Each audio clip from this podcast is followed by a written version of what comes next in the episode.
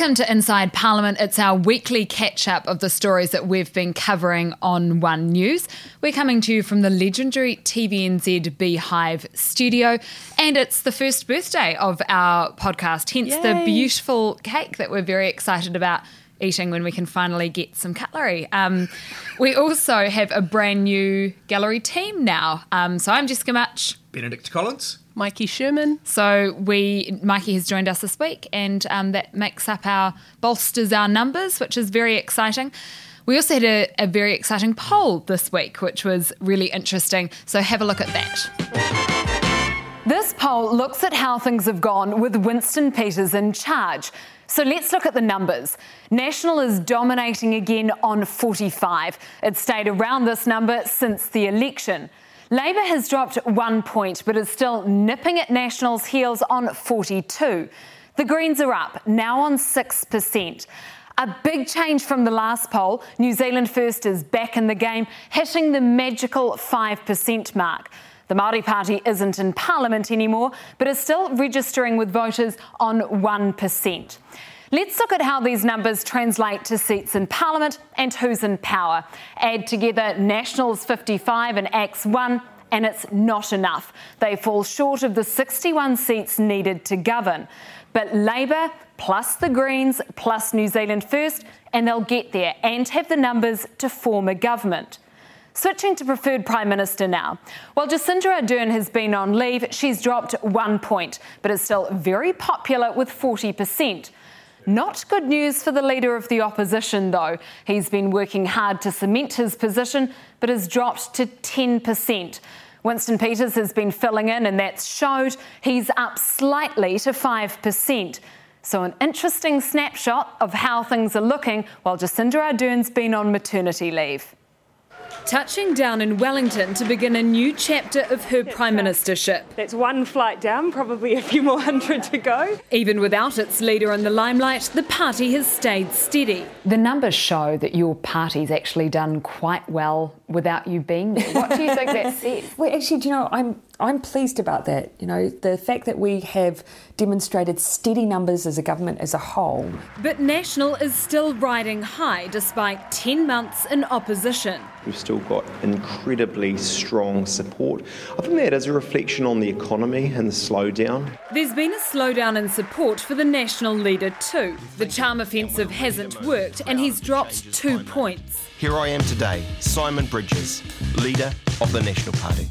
Time to step things up. The poll was taken during the National Party conference when the focus is on Simon Bridges and still no bounce. This is very early days for me. I'm a new leader. I'm five months in. You know, I'm right at the start of not not so long since an election. Um, I know that this isn't going to be handed to me on a platter. Judith Collins is still registering 2% in our preferred Prime Minister stakes, and John Key is um, too. Well, he, he, he's the face of the future. Winston Peters has been in the driving seat, and people have been fairly unfazed. We asked how would you rate Winston Peters' recent performance as acting Prime Minister? Just over a quarter think he's done a good job. 57% say he's done okay. 6% say it was bad, and the rest don't know. So new we've got 140 kilowatts of power. Power that's up for grabs in just over two years' time. So the big thing with that is, yeah, there weren't huge, big number mm. changes, but that's interesting in itself. We had Simon Bridges not resonating, and we had Labour and the coalition doing fairly well despite her being there. So those are sort of the big takeaways from that, and interesting where we are in the political cycle. Yeah, I've always felt that it's been like, uh, when it comes to being the preferred prime minister poll, it's always been quite an advantage actually to be the prime minister. uh, you know, don't you Yeah. think that kind of how, how important do you think that you know question is the preferred prime minister? Yeah, I mean, it is about name recognition, of Yeah. course, because we say to people, um, "Who do you, would you like to see as prime minister?" And it's not prompted. We don't say to them, um, you know, Jacinda Ardern, Simon Bridges. So it is a bit about name recognition. But I guess in contrast, people like John Key and Jacinda Ardern started around that 30 mark and preferred prime minister. The likes of David Shearer, Cunliffe, Andrew Little, they started around that 10 mark. Not exclusively. Um, people like Helen Clark and perhaps Bolger were a bit of an exception. They did go on to become PM, but that's that's what we're dealing with in, in sort of recent history. What stood out for you though? What were you? What were the things that you were you sort of thought were well, I think that you know, is how important is it um, in terms of those preferred prime minister numbers? I think they're important if for the opposition leader in particular, if you want to keep the vultures at bay yeah. uh, within your own party, yeah. um, because we know that you know uh, once the numbers start plummeting, people can become scratchy within your caucus, and then that's when the people like the media start rattling the cages around whether or not there is some sort of discontent there um, in the party caucus with the, the leader if he's not performing in those polls. So um, I think that Simon Bridges um, would be wary if he if he drops anything into single digits. That would be um, alarming. And, and he's pretty close. Yeah. yeah. But I, I yeah. think as important as that is that the party is doing so well. So if the party wasn't so strong, still even after 10 months in yeah. opposition, not um, polling as the biggest party, then you might have those sharks coming in a little bit mm. closer to sniff around for blood. But I feel like at the moment, because the party's doing well, they'll throw him a bone. He's done it for five months. But he's been working hard, he's been getting out and about. He had the boost from the conference because we were basically polling the, through the conference. So I actually liked his campaign. Um, did you guys like it with, with the drums and oh, the, know, the, video? Um, I married yeah. a lefty and, and we had kids and we met in the middle. I mean, I actually I actually thought that was quite well executed. I have to say there were a few moments that I was a bit like, oh, a little bit cringy, but um, I mean, putting it together, it was a really well produced thing. But I think it almost feels like this slightly embarrassing dad thing where you're just like, yeah. a bit like, oh, um, some moments you're like, ah, oh, yeah, that looked cool. Other moments you're like, oh no, that doesn't it was it well. was a big decision to go with the drumming. Yeah, I will admit. But who um, knew? But you know, you know hey. who knew that he was a drummer? This is this is brand new information, and it was great to be able to play.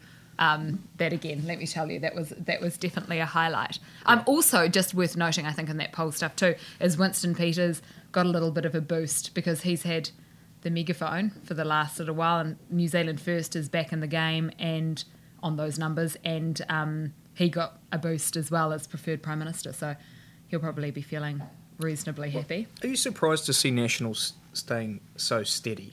It, eh, you know, in that really high, well, well mid forties, but you know, just staying steady there. Now that they're up in, in opposition, you know, they're, they're, sort of taking on that. You know, what oppositions do. They're complaining and they're criticising they're not actually able to do anything. Are yeah, you surprised I reckon to see them it's, stay there? Yeah, and it's extraordinary after 10 mm. months in opposition that they're still that strong. I guess the problem is they have no friends.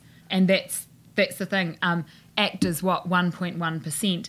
That's relatively um, high compared to what ACT's got before, but it's still, they're not even bringing in that second seat. So, you know what I mean? I think that, yeah, they're doing really well, but who's going to come in with them? And that's their big headache and their big nightmare. And that's the lesson, I guess, is to um, make sure you have friends on the playground, kids. Yeah, play nice. or yeah. at least make sure your friends are big enough to be able to hold the, their own. Yeah. I don't know. Yeah, I would have thought maybe. Kids.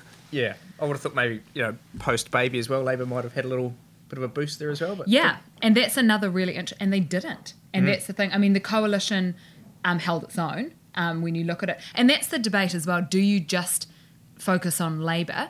Or do you focus on Labour and the Greens and New Zealand first? Uh, it's a you know it's when it comes to it, maybe you just have to judge Labour by itself because there's yeah. no guarantee where New Zealand first will go afterwards. Even the Greens, yeah, yeah, and that's the, the thing. Greens. So you assume that that they're a package deal, but I mean, I guess you kind of can with the Greens, but it's harder with New Zealand first, and it's not a given. So it's it's interesting. But um, you had a really interesting story as well this week um, on drug tests, so let's have a look at that. Too stoned to work. The reason you can't work is because you elected on Saturday night to smoke a joint. One of the hurdles these days is just passing the drug test. Past national governments viewed drug use among the unemployed as a major problem and introduced tough sanctions. Fail pre employment drug tests and have your benefits stripped. Of the more than 47,000 people referred for jobs with drug tests in the year ending June, 170 failed. That means for every 277 people referred, there was one failure. The perception around drug testing uh, and beneficiaries has really gone out the window. It is actually isn't the dire problem that it was made out to be. The fact that there's a, a, a relatively low failure rate is a good thing. People know their obligations. The Drug Foundation wants the sanctions ditched. Let the numbers speak for themselves.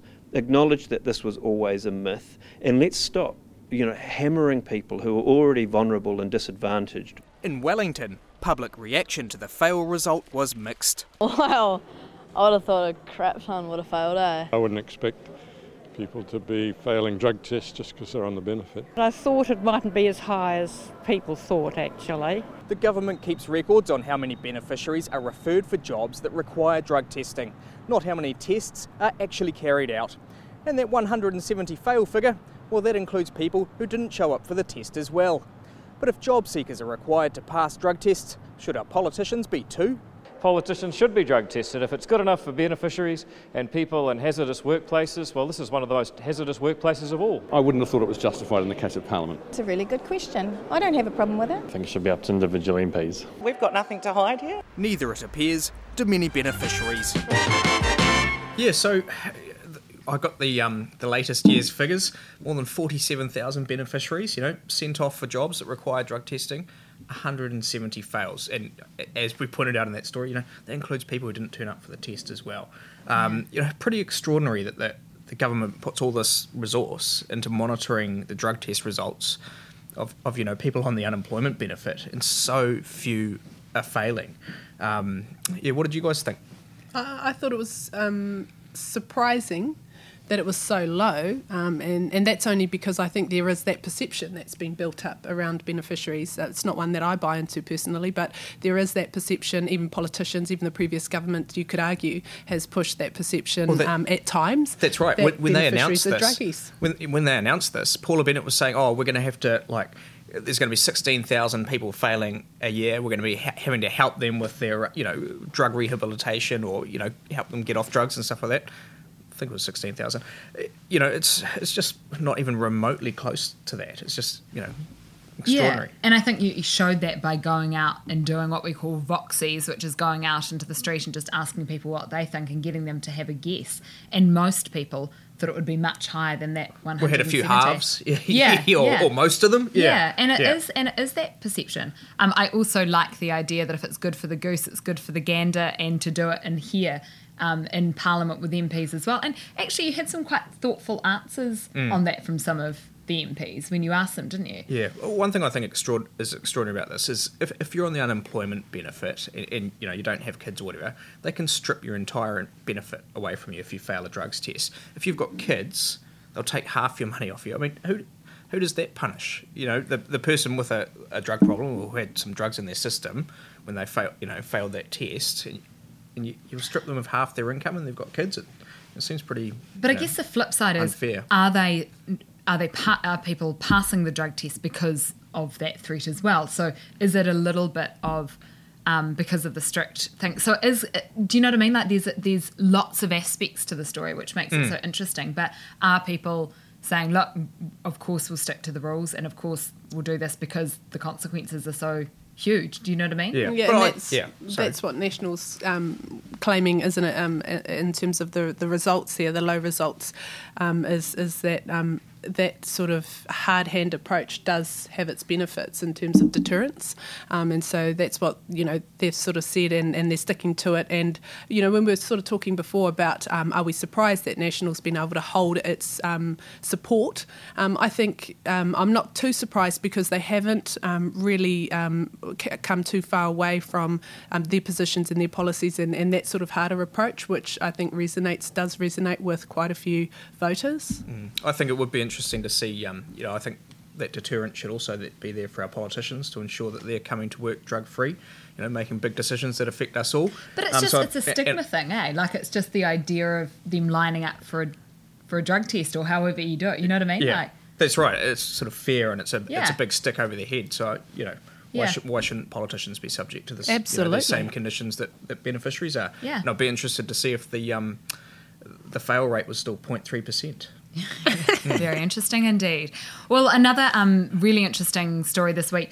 Um, water rights has been something that's been bubbling around for a while, and we had a new development. So let's have a look at your story first.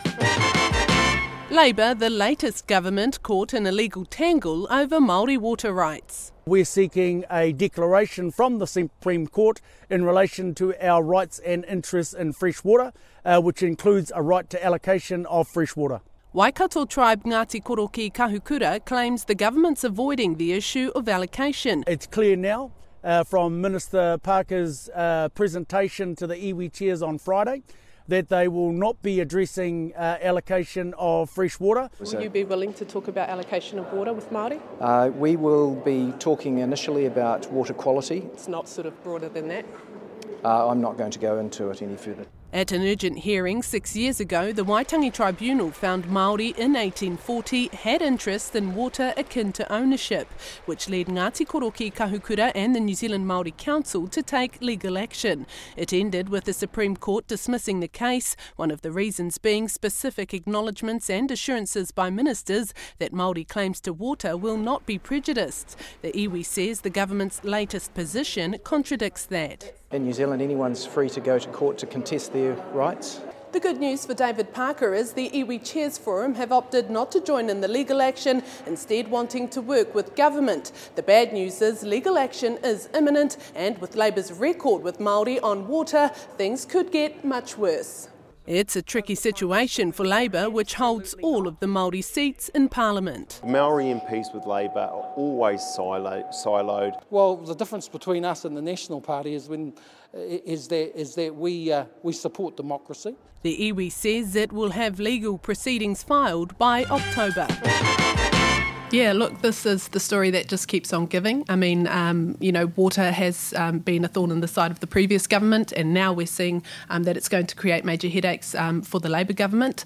Um, and I think that David Parker has really opened up a can of worms in terms of um, the way that he's uh, approached the issue, um, particularly around allocation. Um, so it'll be interesting to see how this all pans out in the coming months. I think it's it's going to get uh, much worse um, before it gets any better. Why do you think that? Why do you, why do you think it's a can of Because worms? when it comes to water, it, it's really tricky when you're dealing with Māori. And obviously, you know, not all Māori think the same. They have varying opinions, and we've seen that with the Iwi Chairs Forum, um, who haven't necessarily jumped on the legal bandwagon yet.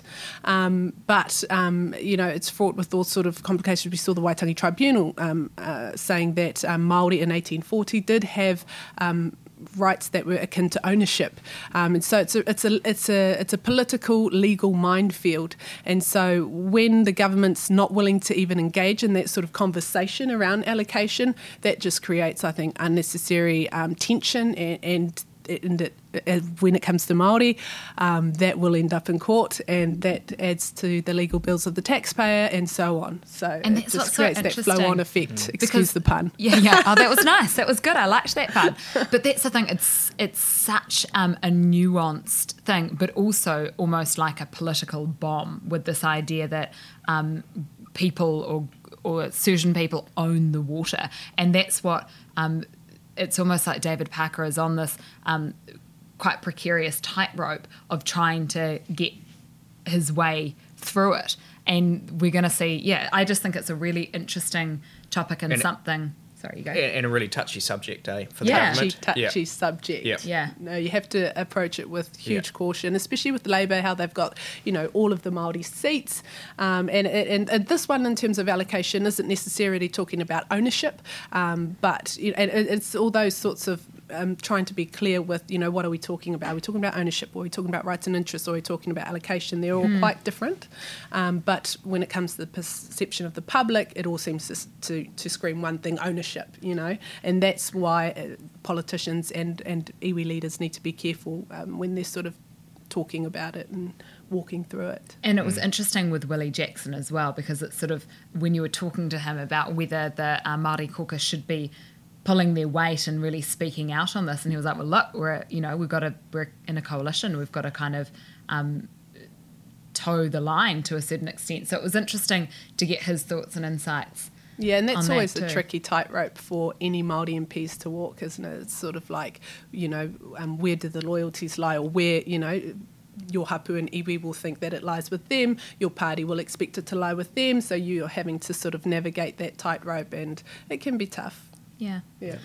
Well, look, this is the one year anniversary of this podcast, which is very exciting.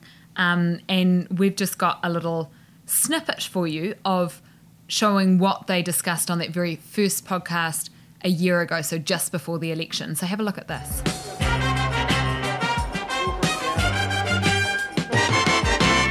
Good morning and welcome to the very first Inside Parliament, a weekly morning tea catch up about politics and the events of the week. We'll call it a podcast, we'll call it whatever you want. We are going to chew the fat on politics, and boy, what a week to start. Katie Bradford, Andrea Vance, how are we this morning? Good form?